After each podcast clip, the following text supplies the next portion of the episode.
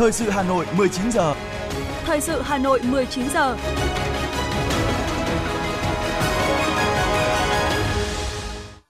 Kính chào quý vị và các bạn. Bây giờ là chương trình thời sự của Đài Phát thanh Truyền hình Hà Nội. Chương trình tối nay có những nội dung chính sau đây.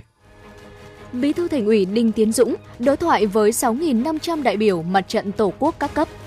Hội đồng Tiền lương Quốc gia thống nhất sẽ bàn mức tăng lương tối thiểu vùng năm 2024 tại phiên họp tới, dự kiến vào tháng 11 năm 2023. Hà Nội khuyến khích người dân cung cấp thông tin về vi phạm giao thông qua Zalo. Triệt phá nhóm hoạt động tín dụng đen cho vay lãi suất tới 146% một năm trên địa bàn thành phố. Phần tin thế giới có những sự kiện nổi bật. Mỹ duy trì các biện pháp trừng phạt hiện nay với Triều Tiên. Hàn Quốc ban bố tình trạng khẩn cấp trong 24 giờ ứng phó với bão Khanun và sau đây là nội dung chi tiết. Quý vị và các bạn, sáng nay, đồng chí Đinh Tiến Dũng, Ủy viên Bộ Chính trị, Bí thư Thành ủy, Trường đoàn đại biểu Quốc hội thành phố Hà Nội đã chủ trì đối thoại với Mặt trận Tổ quốc Việt Nam các cấp thành phố. Cùng tham dự có Phó Chủ tịch, Tổng thư ký Ủy ban Trung ương Mặt trận Tổ quốc Việt Nam Nguyễn Thị Thu Hà, lãnh đạo Thường trực Thành ủy cùng hơn 6.500 đại biểu tham dự tại các điểm cầu.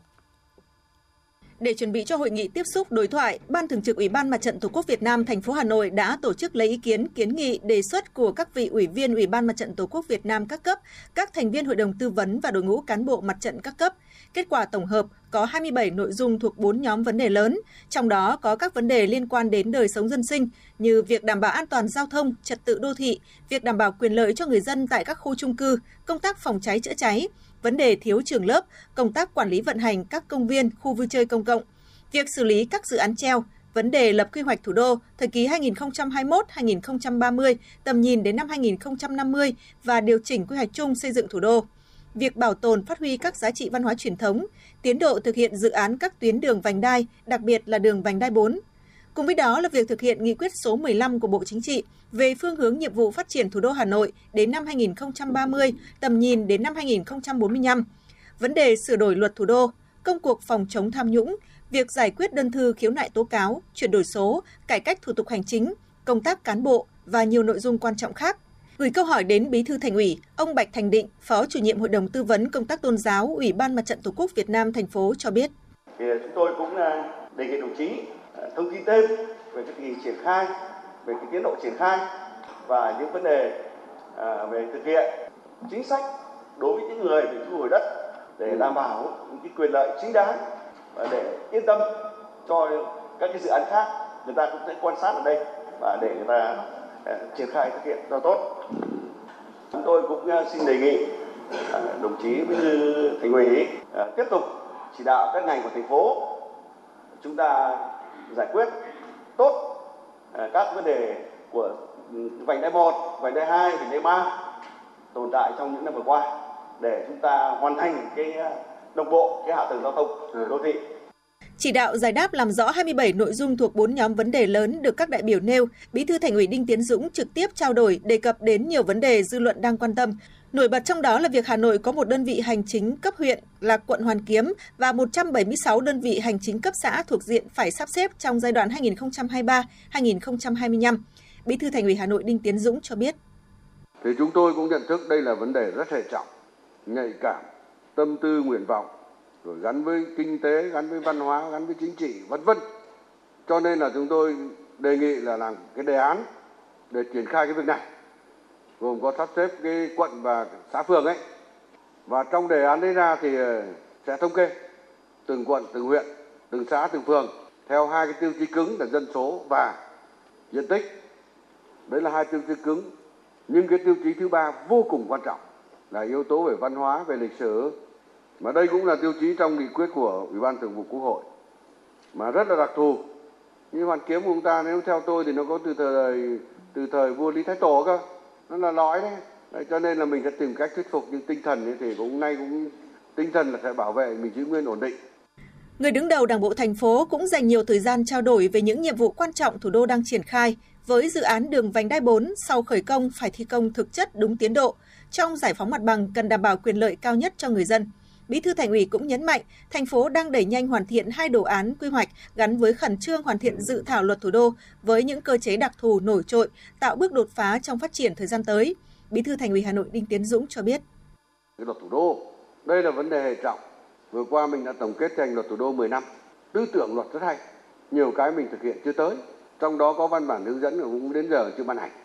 Kỳ này ta làm thì làm sao phải trong cái tình hình hiện nay đấy tôi cũng nói là cố gắng là những vấn đề phân cấp phân quyền về quy hoạch về quản lý đô thị về cơ chế tài chính rồi đầu tư rồi đất đai nhưng cái quan trọng nhất là phải giao quyền cho thủ đô chỉ đạo 6 nhóm nhiệm vụ cần tập trung thực hiện trong thời gian tới, Bí thư Thành ủy giao Ban cán sự Đảng, Ủy ban nhân dân thành phố chỉ đạo các sở ngành tiếp thu đầy đủ những vấn đề đã trao đổi, giải đáp tại hội nghị, chủ động nghiên cứu đề xuất cấp có thẩm quyền giải quyết kịp thời, hiệu quả những ý kiến, kiến nghị chính đáng. Bí thư Thành ủy Đinh Tiến Dũng mong muốn Ủy ban Mặt trận Tổ quốc các cấp từ thành phố đến cơ sở nỗ lực phấn đấu, thực hiện tốt vai trò trong sự nghiệp đại đoàn kết toàn dân, tiếp tục năng động, sáng tạo, đổi mới, hoạt động thiết thực, hiệu quả, tập hợp ngày càng đông đảo các tầng lớp nhân dân, tạo thành sức mạnh to lớn để xây dựng thủ đô ngày càng giàu đẹp, văn hiến, văn minh, hiện đại. Thưa quý vị và các bạn, sáng nay, mùng 9 tháng 8, Ủy viên Bộ Chính trị, Bí thư Thành ủy, Trưởng đoàn đại biểu Quốc hội thành phố Hà Nội Đinh Tiến Dũng đối thoại với mặt trận Tổ quốc các cấp trên địa bàn thành phố và được tường thuật trực tuyến tới 30 quận huyện thị xã với khoảng 5.100 đại biểu. Đây là dịp để cán bộ mặt trận có cơ hội chia sẻ trực tiếp những tâm tư nguyện vọng từ cơ sở tới người đứng đầu thành phố một cách kịp thời nhất. Ghi nhận tại điểm cầu huyện Cộ Oai. Lần đầu tiên được dự hội nghị đối thoại trực tiếp do Bí thư Thành ủy Hà Nội chủ trì. Thông qua hội nghị trực tuyến tới các quận huyện thị xã, bản thân ông Bùi Quang Thủy nhận thấy cuộc đối thoại trực tiếp như thế này rất hữu ích với những người làm công tác mặt trận như ông, vì những ý kiến tâm tư của cán bộ mặt trận được chia sẻ, lắng nghe – Ông Bùi Quang Thủy, trưởng ban mặt trận Tổ quốc thôn 3, xã Thạch Thán, huyện Quốc Oai chia sẻ. Tôi thấy đây là một việc làm rất thiết thực và à, rất dân chủ, mang để cho À, các à, như chúng tôi là những người à, trưởng ban mặt trận ở cơ sở mang tiếng nói của cộng đồng, của nhân dân ở khu dân cư của mình, mang tiếng nói tới các cấp lãnh đạo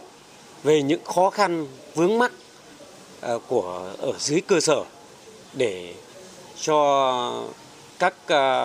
đồng chí lãnh đạo đứng đầu các cấp nắm được và có những cái phương án cũng như có những cái biện pháp trong cái thời gian tới để các cái ờ,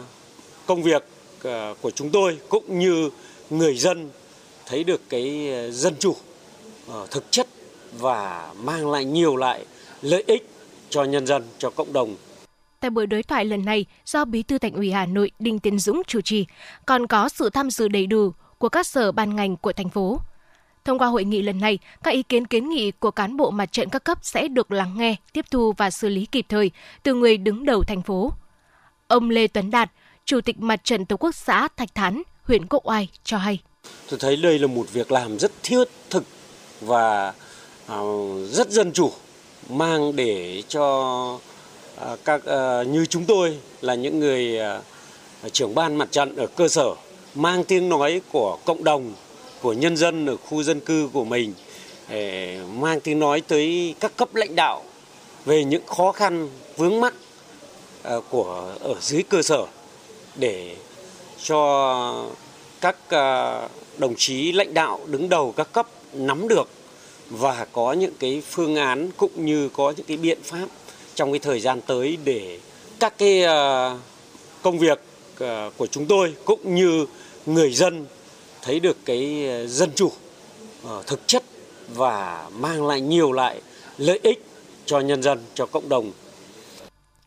Tại buổi đối thoại, bốn nhóm nội dung về các vấn đề liên quan đến đời sống dân sinh, công tác xây dựng đảng, xây dựng chính quyền, công tác cán bộ thu hút nhân tài và nguồn nhân lực chất lượng cao, công tác dân tộc, tôn giáo đã được đề cập nhằm nâng cao chất lượng hoạt động của mặt trận Tổ quốc các cấp trong thời gian tới. Ông Vương Mạnh Thắng, Phó Chủ tịch Mặt trận Tổ quốc huyện Quốc Oai cho biết. Mặt trận Tổ quốc các cấp đề nghị à, Ban Thường vụ Thành ủy à, trực tiếp à, đồng chí Bí thư Thành ủy sẽ tiếp tục lãnh đạo chỉ đạo và quan tâm hơn nữa cái hoạt động của mặt trận Tổ quốc. Trong đó là những cái khó khăn ở cơ sở ví dụ như vấn đề về kinh phí hoạt động ở các cái ban công tác mặt trận rồi thì ở khu dân cư tổ dân phố và cái hoạt động phối hợp để tổ chức các cái phong trào thi đua của mặt trận tổ quốc trong cái thời gian tới à, với cái quyết tâm chính trị đại hội thành công mặt trận tổ quốc các cấp sẽ là cơ quan đại đoàn kết để à, xây dựng thủ đô của chúng ta giàu đẹp, văn minh, văn hiến. Mặt trận Tổ quốc là nơi lắng nghe tâm tư nguyện vọng của nhân dân và truyền tải đến các cấp chính quyền. Tại buổi đối thoại lần này, nhiều ý kiến kiến nghị của cán bộ mặt trận các cấp đã được lắng nghe, tiếp thu và xử lý kịp thời từ người đứng đầu thành phố.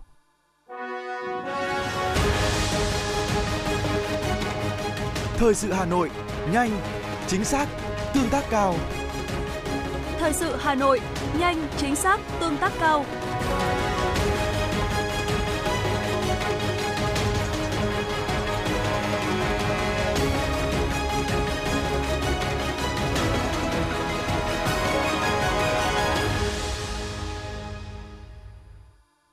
Những thông tin đáng chú ý sẽ tiếp nối chương trình.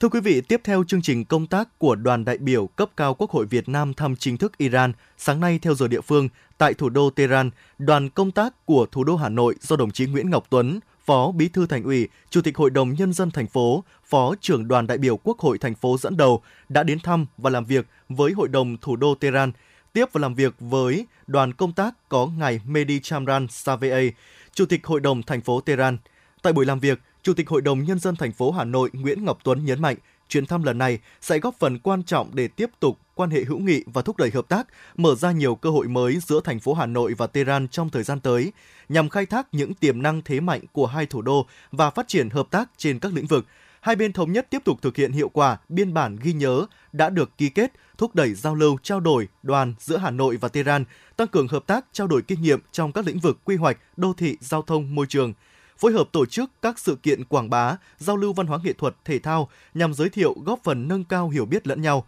Hội đồng hai thành phố cần thiết lập kênh thông tin để trao đổi, chia sẻ kinh nghiệm trong xây dựng và quyết định các cơ chế chính sách phát triển thủ đô và các chức năng nhiệm vụ khác theo quy định của pháp luật.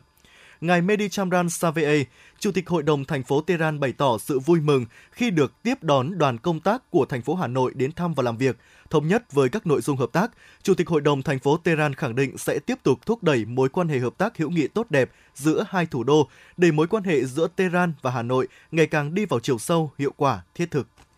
Thưa quý vị, vào chiều nay, đoàn khảo sát của Đảng đoàn Hội đồng Nhân dân thành phố do Ủy viên Ban Thường vụ Thành ủy, Phó Chủ tịch Thường trực Hội đồng Nhân dân thành phố Phùng Thị Hồng Hà làm trưởng đoàn đã khảo sát việc thực hiện đề án số 15 của Thành ủy về nâng cao hiệu lực hiệu quả hoạt động của Hội đồng Nhân dân các cấp thành phố Hà Nội giai đoạn năm 2021-2026, gắn với thực hiện thí điểm tổ chức mô hình chính quyền đô thị và củng cố chính quyền nông thôn tại thành phố Hà Nội tại thị xã Sơn Tây.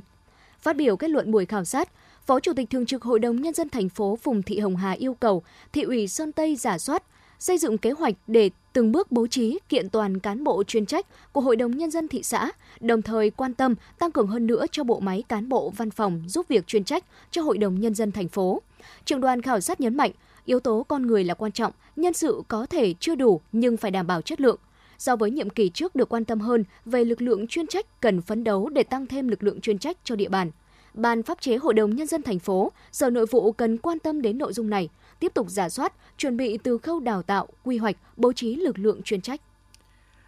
Phải tăng cường kiểm tra dấu hiệu vi phạm với các đơn vị đã nhắc nhở nhiều lần nhưng vẫn để xảy ra vi phạm phòng cháy chữa cháy. Đây là yêu cầu của Phó Chủ tịch Thường trực thành phố Lê Hồng Sơn tại sơ kết triển khai thực hiện các chương trình kế hoạch trọng tâm về công tác phòng cháy chữa cháy, cứu nạn cứu hộ trên địa bàn thành phố năm 2023. Để thực hiện tốt hơn nữa công tác phòng cháy chữa cháy và cứu nạn cứu hộ trong thời gian tới, Phó Chủ tịch Thường trực Ủy ban Nhân dân thành phố Lê Hồng Sơn đề nghị khắc phục tình trạng khoán trắng cho lực lượng công an, cho chính quyền, lơ là trong công tác phòng cháy chữa cháy, bởi đây là nguyên nhân chủ quan của tồn tại hạn chế. Phó Chủ tịch Thường trực Ủy ban Nhân dân thành phố đề nghị Công an thành phố tham mưu kết hợp chỉ thị của Thành ủy về tăng cường kỷ luật kỷ cương công vụ, kiểm tra dấu hiệu vi phạm với các đơn vị đã nhắc nhở nhiều lần nhưng vẫn để xảy ra vi phạm phòng cháy chữa cháy, Bên cạnh đó, cần chú trọng bố trí trang thiết bị phòng cháy chữa cháy đầy đủ, vận hành thực chất và tránh hình thức. Được xác định là bốn quận lõi thủ đô, các quận Ba Đình, Hoàn Kiếm, Đống Đa, Hai Bà Trưng cần xác định rõ những tiêu chí cần xây dựng, phát huy và bảo tồn. Đây là yêu cầu của Phó Chủ tịch Ủy ban nhân dân thành phố Hà Minh Hải tại hội thảo lập quy hoạch thủ đô Hà Nội thời kỳ năm 2021-2030, tầm nhìn đến năm 2050, phương án phát triển các quận lõi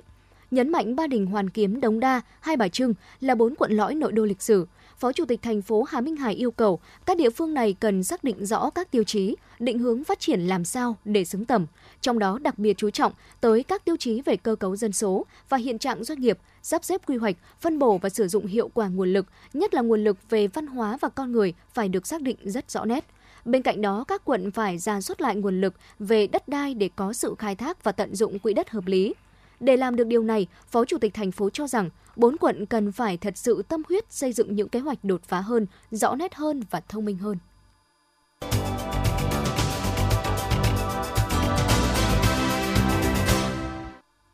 Tiếp theo là những thông tin đáng chú ý khác. Thưa quý vị, chiều nay, Ban tuyên giáo Trung ương tổ chức lễ khai trương hệ thống thí điểm phổ biến bồi dưỡng, cập nhật kiến thức lý luận chính trị cho cán bộ đảng viên trên Internet. Bí thư Trung ương Đảng, trưởng Ban tuyên giáo Trung ương Nguyễn Trọng Nghĩa chỉ đạo chủ trì lễ khai trương. Hệ thống thí điểm phổ biến bồi dưỡng cập nhật kiến thức lý luận chính trị cho cán bộ đảng viên trên Internet được triển khai nhằm mục đích góp phần đổi mới phương pháp phổ biến bồi dưỡng cập nhật kiến thức lý luận chính trị cho cán bộ đảng viên phù hợp với xu thế phát triển của cuộc cách mạng công nghiệp 4.0 đồng thời khuyến khích cán bộ đảng viên ứng dụng công nghệ thông tin để nâng cao năng lực tự nghiên cứu, bồi dưỡng, cập nhật kiến thức lý luận chính trị, đấu tranh phản bác các quan điểm sai trái thù địch,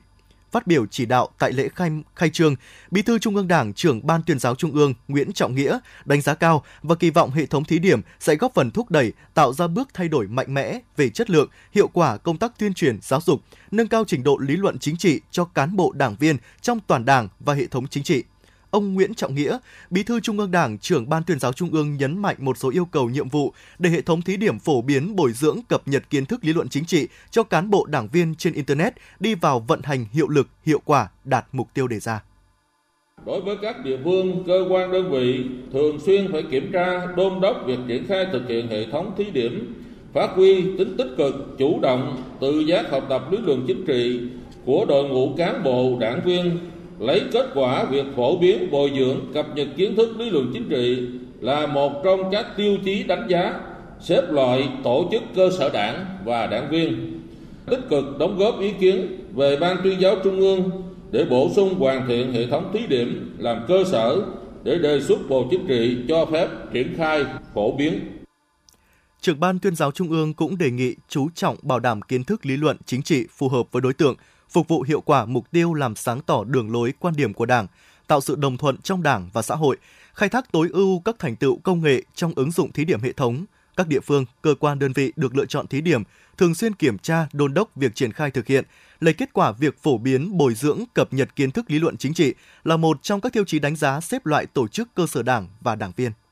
Tổng Liên đoàn Lao động Việt Nam cho biết, cuộc họp phiên thứ nhất năm 2023 của Hội đồng Tiền lương Quốc gia để thảo luận, thương lượng về phương án điều chỉnh lương tối thiểu vùng năm 2024 diễn ra ngày hôm nay, chưa đạt được kết quả cuối cùng. Hội đồng Tiền lương Quốc gia thống nhất sẽ bàn mức tăng lương tối thiểu vùng năm 2024 tại phiên họp tới, dự kiến vào tháng 11 năm 2023. Thời gian tới, Tổng Liên đoàn Lao động Việt Nam sẽ tiếp tục theo dõi tình hình phát triển kinh tế xã hội, lấy ý kiến của đông đảo đoàn viên, người lao động, từ đó đưa ra phương án lương phù hợp để kiến nghị với Hội đồng Tiền lương Quốc gia trong kỳ họp tới. Cũng theo Tổng Liên đoàn Lao động Việt Nam, mục tiêu trong lần tăng tới là phải đảm bảo cao hơn mức sống tối thiểu của người lao động, nhất là trong bối cảnh nhiều khó khăn như hiện nay, với việc hầu hết các mặt hàng thiết yếu đều tăng giá như gạo, thịt, xăng dầu, điện, qua đó giúp người lao động giảm bớt được những khó khăn.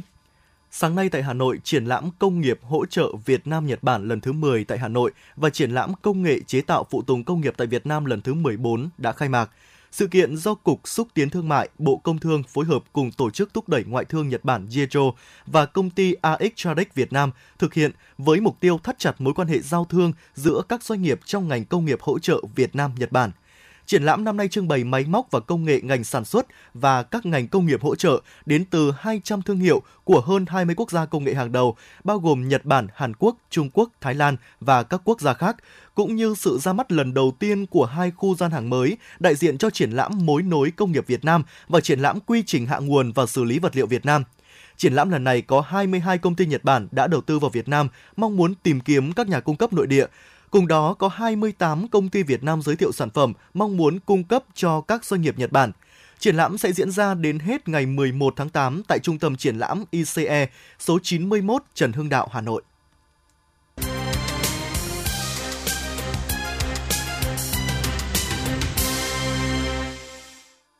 Mời quý vị và các bạn nghe tiếp phần tin. Thưa quý vị, sau vườn hoa Diên Hồng, Khánh Thành vào tháng 1 năm nay, Tháng 8 năm nay, Ủy ban nhân dân quận Hoàn Kiếm sẽ tiếp tục triển khai dự án cải tạo vườn hoa Tao Đàn, diện tích 1.550 m2. Dự án có tổng mức đầu tư 3,145 tỷ đồng, bao gồm các hạng mục lát hè, đường dạo, cây xanh, chiếu sáng, trang thiết bị đô thị.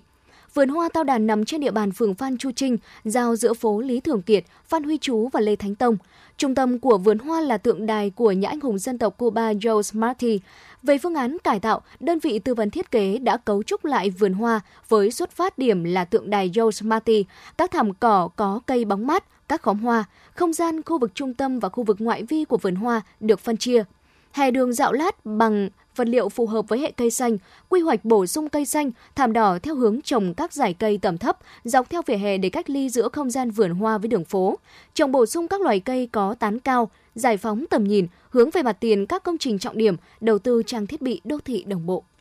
Công ty cổ phần vận tải đường sắt Hà Nội cho biết, đường sắt chạy thêm gần 10 chuyến tàu Hà Nội Hải Phòng, đáp ứng nhu cầu đi lại tăng cao trên tuyến này dịp nghỉ lễ Quốc khánh mùng 2 tháng 9. Theo đó, hàng ngày có 4 đôi tàu chạy thường xuyên trên giá vé dao động từ 118.000 đến 143.000 đồng một vé, tùy theo vị trí ghế toa xe trong đoàn tàu và ngày đi tàu. Dịp này đường sắt vẫn áp dụng chương trình vé tháng không hạn chế lượt đi. Theo đó, hành khách mua vé tháng sẽ không hạn chế lượt đi tàu trong ngày, trong một tháng, sử dụng mọi loại chỗ trên đoàn tàu, gồm cả toa chất lượng cao.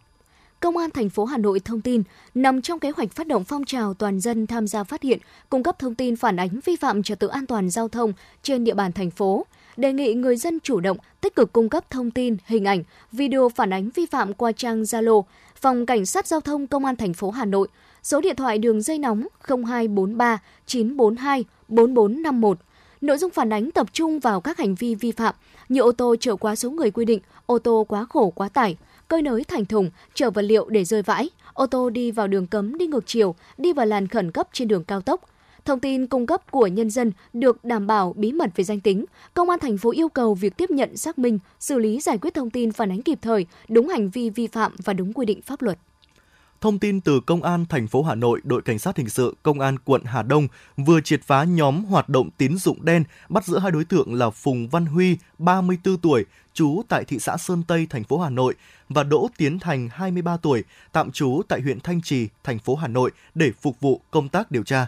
Qua công tác trinh sát nắm tình hình địa bàn, đội cảnh sát hình sự công an quận Hà Đông phát hiện nhóm của Đỗ Tiến Thành và Phùng Văn Huy đi thu tiền họ của người dân trên địa bàn. Tập trung xác minh đối tượng Phùng Văn Huy và một số đối tượng liên quan, các trinh sát nắm được nhóm này có biểu hiện kinh doanh tài chính, cho vay dưới hình thức bốc họ với lãi suất cao tại nhiều quận huyện thuộc địa bàn thành phố Hà Nội. Tỷ lệ các đối tượng cho vay là 10 ăn 8, cắt lãi trước, trả trong vòng 50 ngày. Lãi suất cho vay là 146% một năm. Để tránh sự theo dõi của lực lượng công an, mọi hoạt động quảng cáo làm thủ tục cho vay và chuyển tiền được các đối tượng thực hiện qua mạng xã hội Zalo, Viber.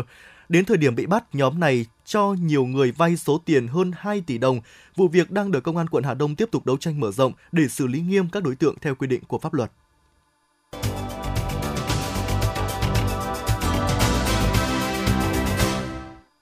Quý vị và các bạn đang nghe chương trình thời sự của Đài Phát thanh Truyền hình Hà Nội. Phần tin quốc tế sẽ tiếp nối chương trình. Thưa quý vị, theo hãng tin John Hap, người phát ngôn Bộ Ngoại giao Mỹ Matthew Miller tuyên bố Washington sẽ tiếp tục thực thi các biện pháp trừng phạt hiện nay đối với Triều Tiên. Trong một phát biểu cùng ngày, Phó phát ngôn viên Bộ Quốc phòng Mỹ Sabrina Nasai cảnh báo các thỏa thuận buôn bán vũ khí giữa Triều Tiên và bất cứ quốc gia nào cũng sẽ vi phạm nghị quyết của Hội đồng Bảo an Liên Hợp Quốc và đồng thời khẳng định Washington sẽ tiếp tục giám sát và ngăn chặn khả năng này. Sáng nay, thị trưởng Moscow cho biết hệ thống phòng không của Nga đã bắn hạ hai máy bay không người lái chiến đấu đang trên đường hướng vào thủ đô. Cũng theo vị quan chức này, chưa có thông tin về thương vong khi các mảnh vỡ rơi xuống, đồng thời cho biết thêm rằng các lực lượng ứng phó khẩn cấp đã được điều động tới các hiện trường. Trung tâm kháng chiến quốc gia Ukraine cho biết tập đoàn quân sự tư nhân Wagner đang bắt đầu xây dựng một khu lán trại khác tại sân bay Dnipropetrovsk ở Belarus, gần biên giới của Ukraine. Theo Trung tâm Kháng chiến Quốc gia Ukraine, trong tương lai có một kế hoạch triển khai lính đánh thuê để thực hiện các hoạt động ở biên giới với Ukraine. Ngày 8 tháng 8, nhân viên thành phố Los Angeles, Mỹ đã đình công trong 24 giờ để phản đối các cuộc thương lượng mà công đoàn cho là thiếu thiện trí của các quan chức chính phủ về hợp đồng lao động mới. Thị trưởng Los Angeles Karen Bass khẳng định thành phố này sẽ không bị đóng cửa Tuy nhiên, cuộc đình công sẽ ảnh hưởng tới một số dịch vụ hàng không, thu gom rác và tư vấn thông tin trực tuyến. Ngày 9 tháng 8, hỏa hoạn đã xảy ra tại một ngôi nhà nghỉ dưỡng ở xã Windzenheim, miền đông nước Pháp, là 11 người bị mất tích. Theo Bộ trưởng Nội vụ Pháp, khi vụ việc xảy ra, ngôi nhà nghỉ dưỡng trên đang tiếp đón những vị khách là người khuyết tật. Ông cho biết vụ hỏa hoạn có thể gây thương vong lớn do đám cháy đã thiêu dụi phần lớn ngôi nhà có diện tích là 500 mét vuông. Hôm nay, Văn phòng Tổng thống Hàn Quốc Yoon suk yeol đã ban bố tình trạng khẩn cấp trong vòng 24 giờ nhằm đối phó với bão Khanun, dự kiến đổ bộ vùng biển phía đông nam đất nước trong ngày mai, mùng 10 tháng 8. Văn phòng Tổng thống cho biết đang duy trì hệ thống nhiệm vụ khẩn cấp, trong đó Tổng thống Yoon suk yeol có thể giám sát xuyên đêm công tác ứng phó với bão. Thưa quý vị và các bạn, theo trang Politico, một biến thể phụ mới lây lan nhanh của virus SARS-CoV-2 có tên gọi chính thức là EG5 nhưng được các chuyên gia y tế đặt biệt danh là Eris, gần đây đã trở thành chủng phổ biến nhất ở Mỹ. Mặc dù nó dường như không gây bệnh nghiêm trọng hoặc gây nguy hiểm ngay lập tức, theo cơ quan an ninh y tế Anh, nước này đã bắt đầu theo dõi EG5.1 vào tháng 7 và tính đến ngày 20 tháng 7, biến thể này chiếm 14,5% các ca nhiễm tại Anh. Các chuyên gia y tế nói rằng EG.5 dường như không gây ra bệnh nặng hơn các chủng COVID-19 trước đó và chưa có tuyên bố mạnh mẽ nào từ Nhà Trắng hoặc đồi Capitol về biến thể này. CDC đã không trả lời ngay lập tức yêu cầu bình luận của tờ Politico. Tổ chức Y tế Thế giới đã bắt đầu theo dõi EG.5 nhưng chưa xếp nó là một biến thể cần quan tâm hoặc lo ngại.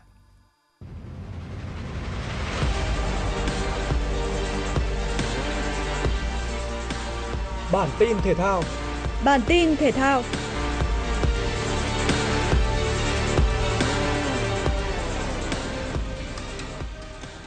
Barcelona đối đầu với Tottenham trong trận đấu cúp giao hữu thường niên Joan Gamper trên sân vận động Nou Camp. Ba mở tỷ số tới từ rất sớm phút thứ ba và người ghi bàn là Lewandowski của đội chủ nhà. Đội khách nhanh chóng sốc lại tinh thần và tổ chức tấn công tìm bàn gỡ. Phút 24, Skip có pha đá bồi chính xác giúp Tottenham cân bằng tỷ số một đều.